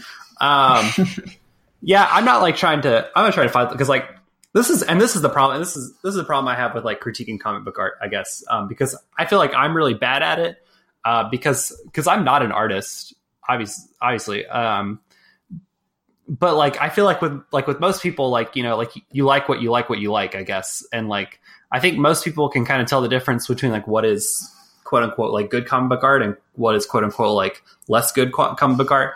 Um, Mhm. and so I'm trying. I'm I personally am trying to get to a place where I can I can talk about art better than than I have been able to in the past. Um, and obviously, like I think I think Leinil Yu is a great artist, and he's illustrated some great stuff at Marvel. And I think Pacheco's a great artist, and I think Bennett's a great artist. Um, Rosanas has done work on things that I've enjoyed. Uh, I just think like in these issues, it looks kind of like I don't know that Yu is the right artist, and I, and I think like issues three and four drag a little bit, but yeah, yeah. I can see that. Um, so, so let's talk a little bit. So we've talked a little bit about kind of the the meat of the issue and or the meat of the the series. Uh, let's talk about the end Uh because it kind of follows suit similarly to the to the Jean Grey series. Uh, just like it's her uh, saying, giving the middle finger to Destiny and saying, "I'm going to do what I want to do," and it's almost like at the end in issue five that she it's almost as if I, I saw somebody use this analogy on the internet. She like breaks up with the Phoenix Yes. Force. Um, what did y'all What did y'all think about about that, or about about at least like the last the last issue, or uh, like the last few panels? I also wanted to point out something that when I was reading this that I thought was really interesting. Um, the first two issues of Phoenix Resurrection and then Jean Grey number ten. Uh, it's Axel Alonso is still editor in chief, and then on Phoenix Resurrection number three, it's Cebul- that's when Cebulski takes over. Um, so Cebulski has officially Uh, I started. mean, Akira, Akira Yoshida. You're right. You're right. It's a typo. it's a typo. Somebody, somebody in the Marvel office screwed up. Uh, Hypo. y'all done. Y'all done goofed. So anyway, yeah. So let's let's talk a little bit about the end. What do y'all think? What do y'all think about that? It's uh, it was one of those things that again didn't fully make sense to me, and I felt Mhm. like it was like Rosenberg just said, "Look, like Jean Grey is back. Do I really have to explain it any further than that?" um, and he he tried. He he gave in a little thing, like a, a few little things, but for the most part, it was more about the uh, emotional uh, content of the scenes. I felt. Sure, sure. Where is Jess? You probably know this. This costume that she's wearing in issue five, this like black and red costume with the phoenix symbol on the chest. Is that a one that she's worn before, or is that one that they created for this? Uh, let me let me let me look it up real fast because I don't remember off the top of my head. She does have the Dark Phoenix um here, which is the dark uh find it. It is this color dark. Um that's like the jet that's like the real red um with gold. The one that she's wearing in here that is new, I believe. I'm just gonna look it up real fast. Um Yeah. that one I believe is new because the, the Dark Phoenix look is the Okay. is the vibrant red Okay. with uh, everything else on her is gold. So the gloves, the sash, the boots, the actual um, uh, the actual logo, and the one that she wears on the cover of issue one for this series. That is the Dark Phoenix. Um, that is the Dark Phoenix costume. So this might be new. Let me just double check. Yeah, this is different. This is like black. Okay. Okay. Cool. Yeah, this is different. Well, because like there's that that page in issue five where like the phoenix like puts her through all like the costumes that she's ever been in, and she she ends up in the in the one that she wore in her like debut, like the green Mhm. one with the with the heels, like the the whole skirt looking thing. Um. So yeah, I don't know. It's interesting. Um. But yeah, let's talk about let's talk about the the meat of this. So Jess, what did you what did you think about the the end of this series? So I actually liked it because I think this was Rosenberg did seem like he was just kind of saying like, yeah, no, she's back, so that's it. But I kind of like that he put an end to them by her basically, yeah, breaking up with the Phoenix Force because Jean's not the only person in the cosmic in the entire like universe that it could bond with. It just feels mm-hmm. comfortable with her. So that's why it keeps coming back. And not to like throw her problem on somebody else, but it's it's at the point in her history where she kind of does need to say enough is enough. And that's what she did here, which she didn't really do in any of the other um any of her other major storylines. A lot of those times it was always her trying to figure out how to use it to her advantage instead of just trying to get rid of it. And with Phoenix Res- Resurrection, it was very much the resurrection of her. So she's just kind of like, no, we're done. This is, this is, I can't do this anymore. Like, I have to live a normal life. I have to experience death and all the stuff that comes with that, which is why she, at the end, has to say goodbye to Scott for good, which I'm so here for. um, Oh, really? You I was yeah, I was going to ask you about that too because I I guess like I actually now after having listened to your uh, recap of the Jean Grey stuff, like this this scene makes more sense because it's like the scene that you were talking about um, in Mhm. Phoenix Endsong or or in Graham or whatever the one where Scott's just like no, like you got to die, Yeah. you got to die or whatever. Like it's like a, a reversal of that. she, they, they've, they haven't been a happy couple in a very, very long time. And I think people forget that because that's just one of those comic book pairings that you think is always a thing. But they really weren't together happily for that long. They did like they did a lot Sure. of really terrible things and and Cyclops has been tied to Emma Frost for so long, so it's really good that that was put to bed. Um I did find it interesting though that uh, Rosenberg used Wolverine to go talk to her.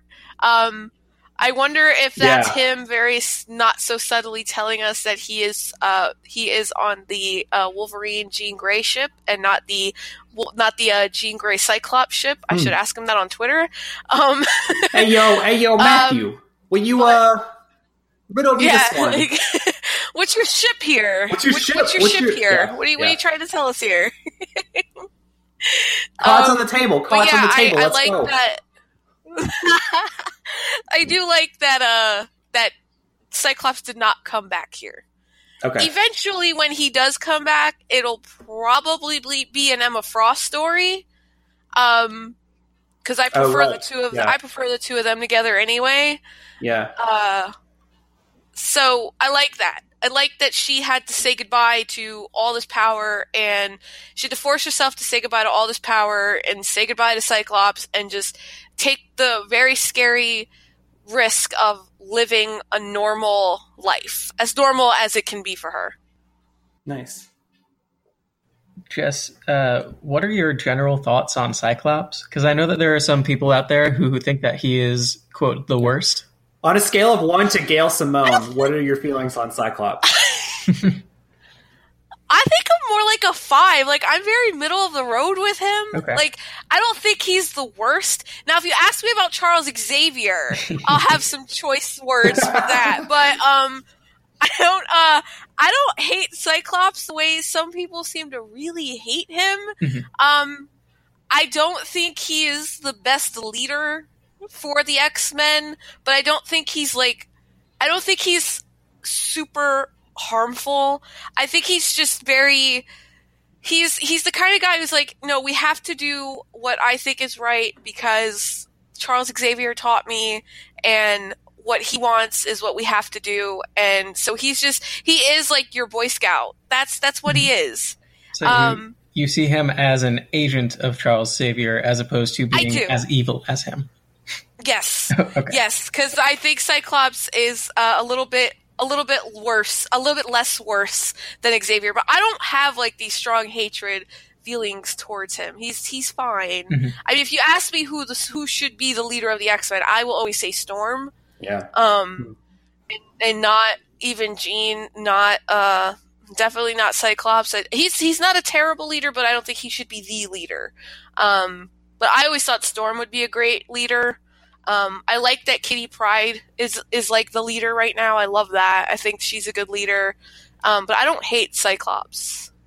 I don't. I don't. I don't have huge, strong feelings against him. Gotcha. Charles Xavier, I do though. He's the worst. Gotcha. Gotcha. well, cool. So we're we're running a little long. Any other any other final thoughts on on Resurrection or thoughts about like the implications, and then we're gonna talk. We'll talk about X Men Red. I guess a little bit briefer, but final thoughts. Yeah, no final thoughts. No. Cool. It was fun. I don't know if I'd ever read it again, Yeah. but I enjoyed it as my 1st you know, X Men event that I read. Yeah. Yeah. Yeah, also the release schedule. I like that it was one issue a week for only five weeks. That was nice. Yeah, yeah. It was definitely. I mean, well, because I took that. It was. It started at the end of December. They ran three. They ran three weeks, and they took a skip week, and then came back the last two. But yeah, um, no, yeah. I mean, I think like it was on time. That's a good thing.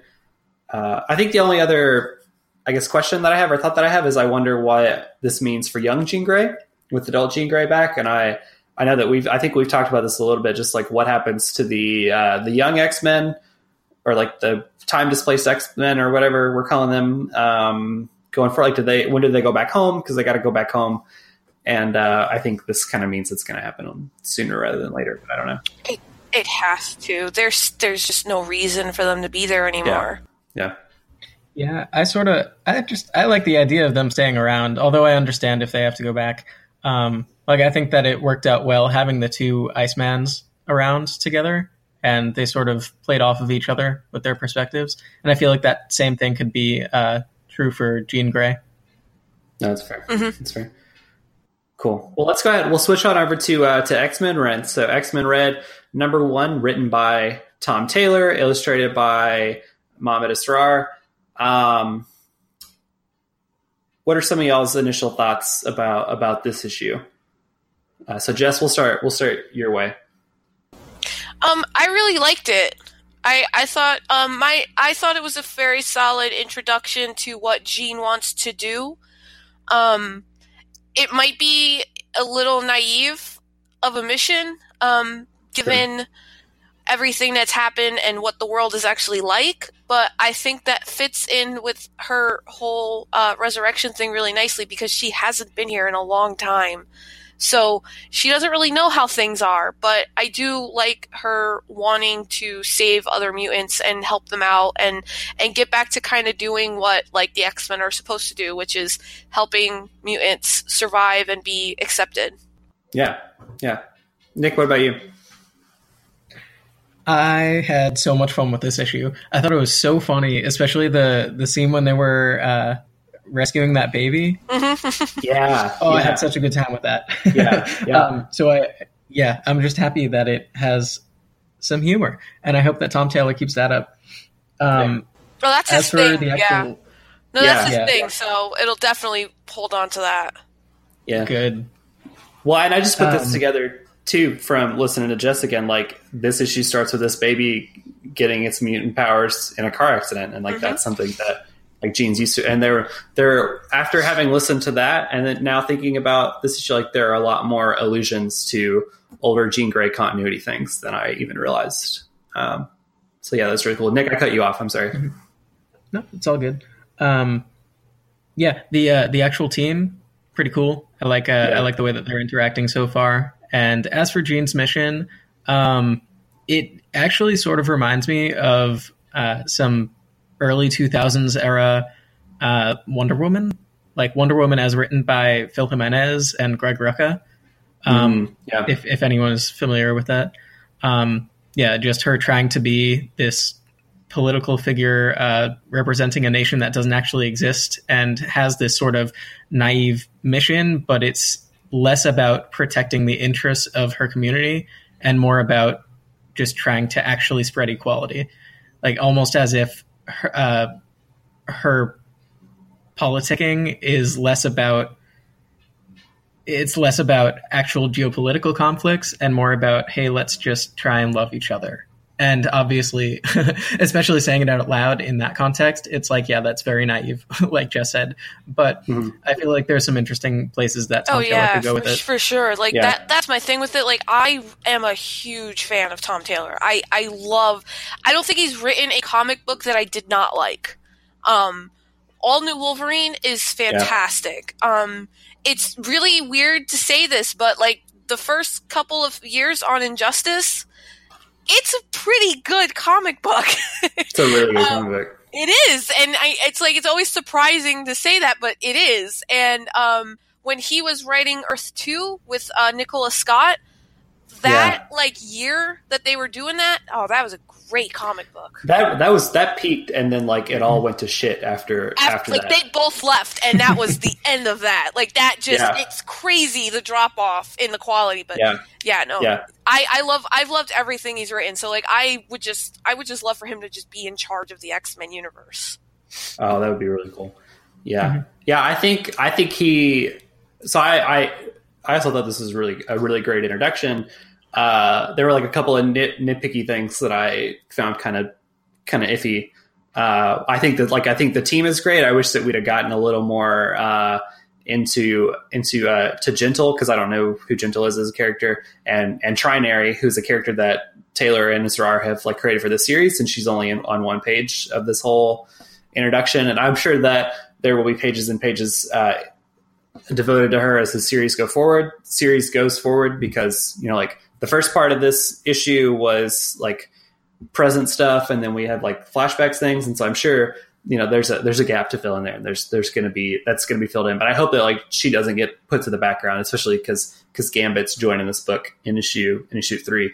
Um, but yeah, I think like like having read Taylor's, you know, Tom Taylor's Injustice stuff and like read some of the other things he's written, like Taylor writes, um, like really good political stuff. Like I think like pretty fair, uh, but also not like, not like Nick Spencer politicky, but like political enough that there's like hints of like real world things and you can interpret that however you want to. And I think like, not that, not that I'm like some like crazy moderate who's like, oh, we don't need to have politics in our comics, but like I think that like what he does, he does really well. Um, I think in my uh, like in my review of this issue for for Multiversity uh, Comics.com, like I think I said um, that like it's equal parts The West Wing and 24, and I'm all here for that. Yeah, and going back to what I said about it reminding me of early 2000s Wonder Woman, uh, it reminds me a lot of Greg Rucka's work on both Wonder Woman and on Checkmate. Um, just those scenes of Jean uh, talking to, was it the UN Council? Uh, yeah. Yeah, yeah, yeah, yeah. it reminded me a lot of scenes from those books. So that's interesting. Yeah, yeah. Well, I think it's.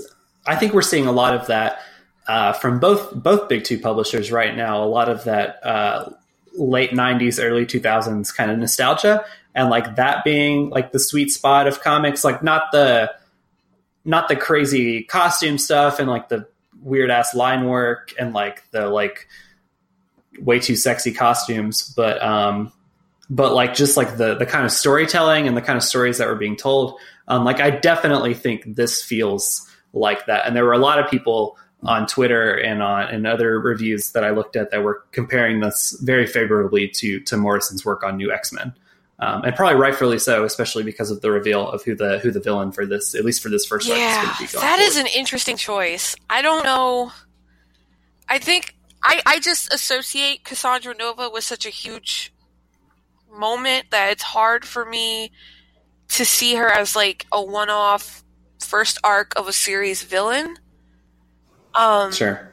Yeah, I don't know much about uh, Cassandra Nova. I just know that if the character that Morrison created in his run on the X Men. So, would you, if you could fill in a little bit of that, that would be cool. Um, yeah, like real quick, like Cassandra Nova is um she's like a parasite sort of. She was conceived the exact same time that Charles Xavier was, but she didn't have her own body.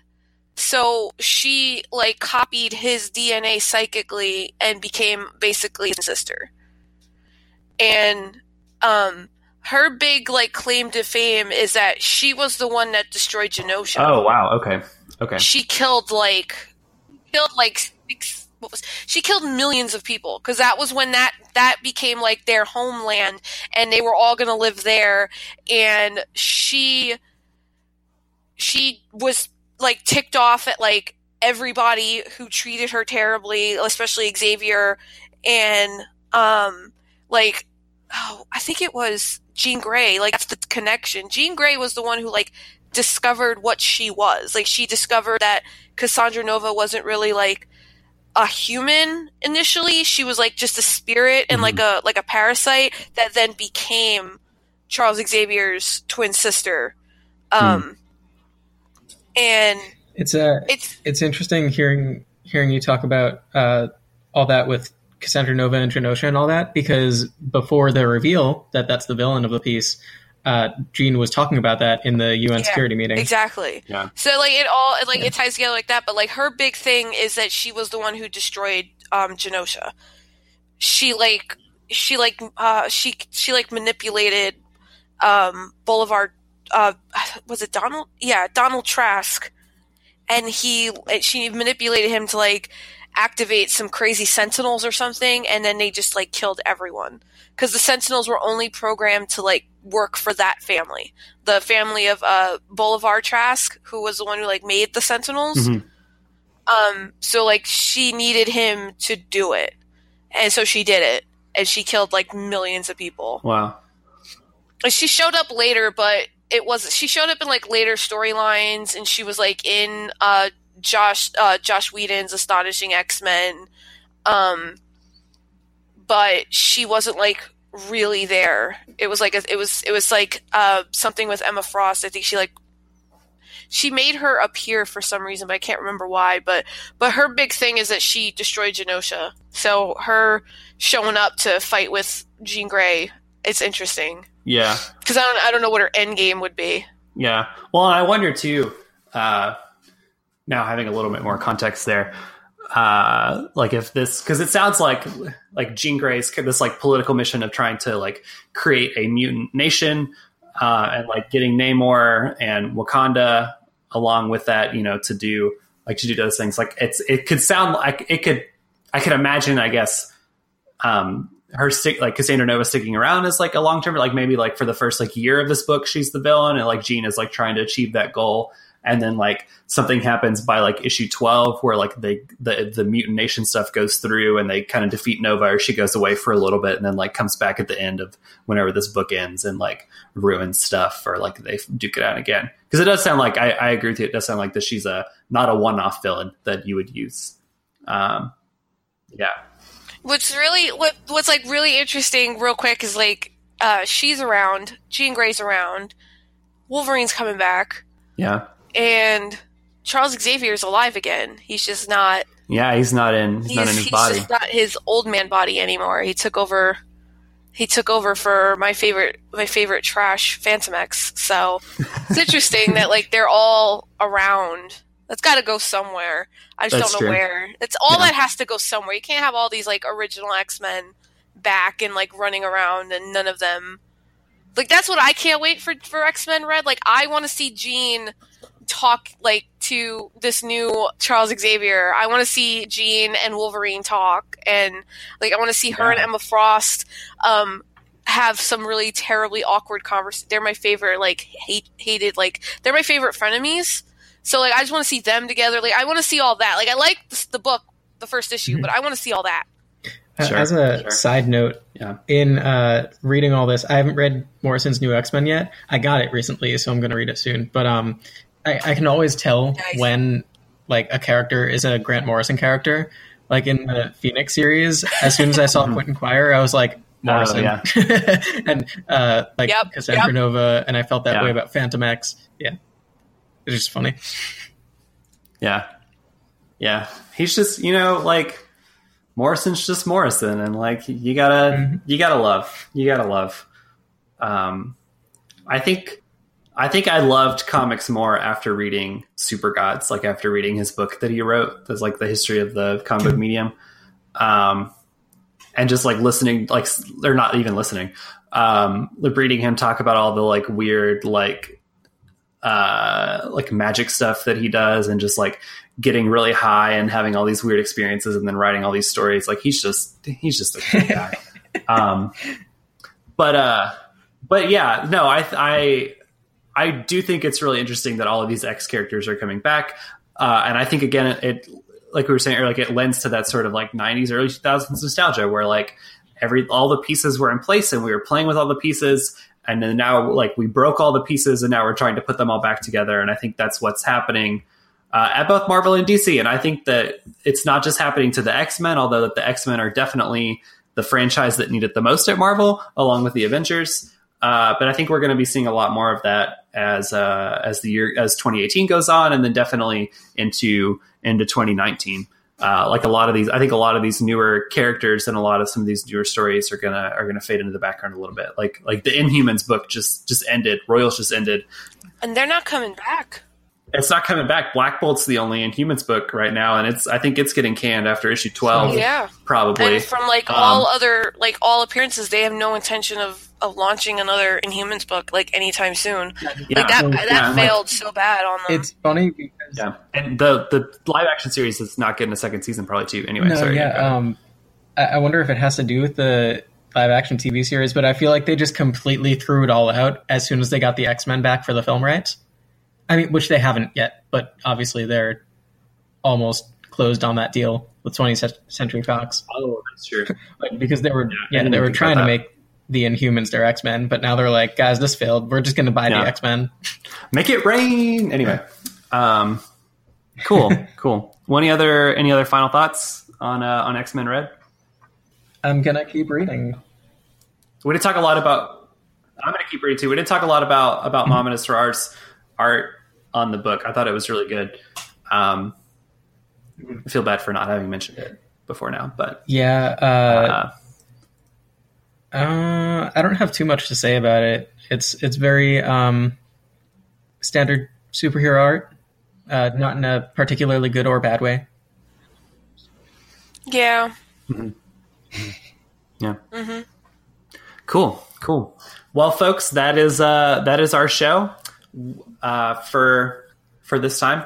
We'll come back together in a couple weeks with uh, with the release of Black Panther in theaters. We'll probably come back here at the beginning of February, talk about the movie some, talk about some other fun Black Panther things. So stay tuned for that. Uh, Nick, Jess, thanks for being on the show. Where can our listeners find you on the wider inter interwebs? Uh, so on Twitter, you can find me at. Um, I recently changed my Twitter handle. It is now at n palmieri writes. So my first le- first initial N, last name P A L M I E R I, then the word writes W R I T E S. Nice, nice. And uh, yeah, I'll, I'm currently working on a comic, so stay tuned for that. Info will be going up on my Twitter at some point. so cool. Jess, what about you? Uh, I'm on Twitter at JessCamNJ, uh, so you can follow me there. And uh, I write at Multiversity, and I also write reviews over at Geeked Out Nation. Nice, nice. And you can find me on Twitter at kbgregory13, and then also writing news and other fun things at multiversitycomics.com. And you can also, if you're coming to us from from Multiversity Comics, uh, make sure to check out some of the other fun podcasts on that site. If you're coming to us from from Apple or from other podcasting places, be sure to check out Multiversity Comics and .com and the other fun things that are there.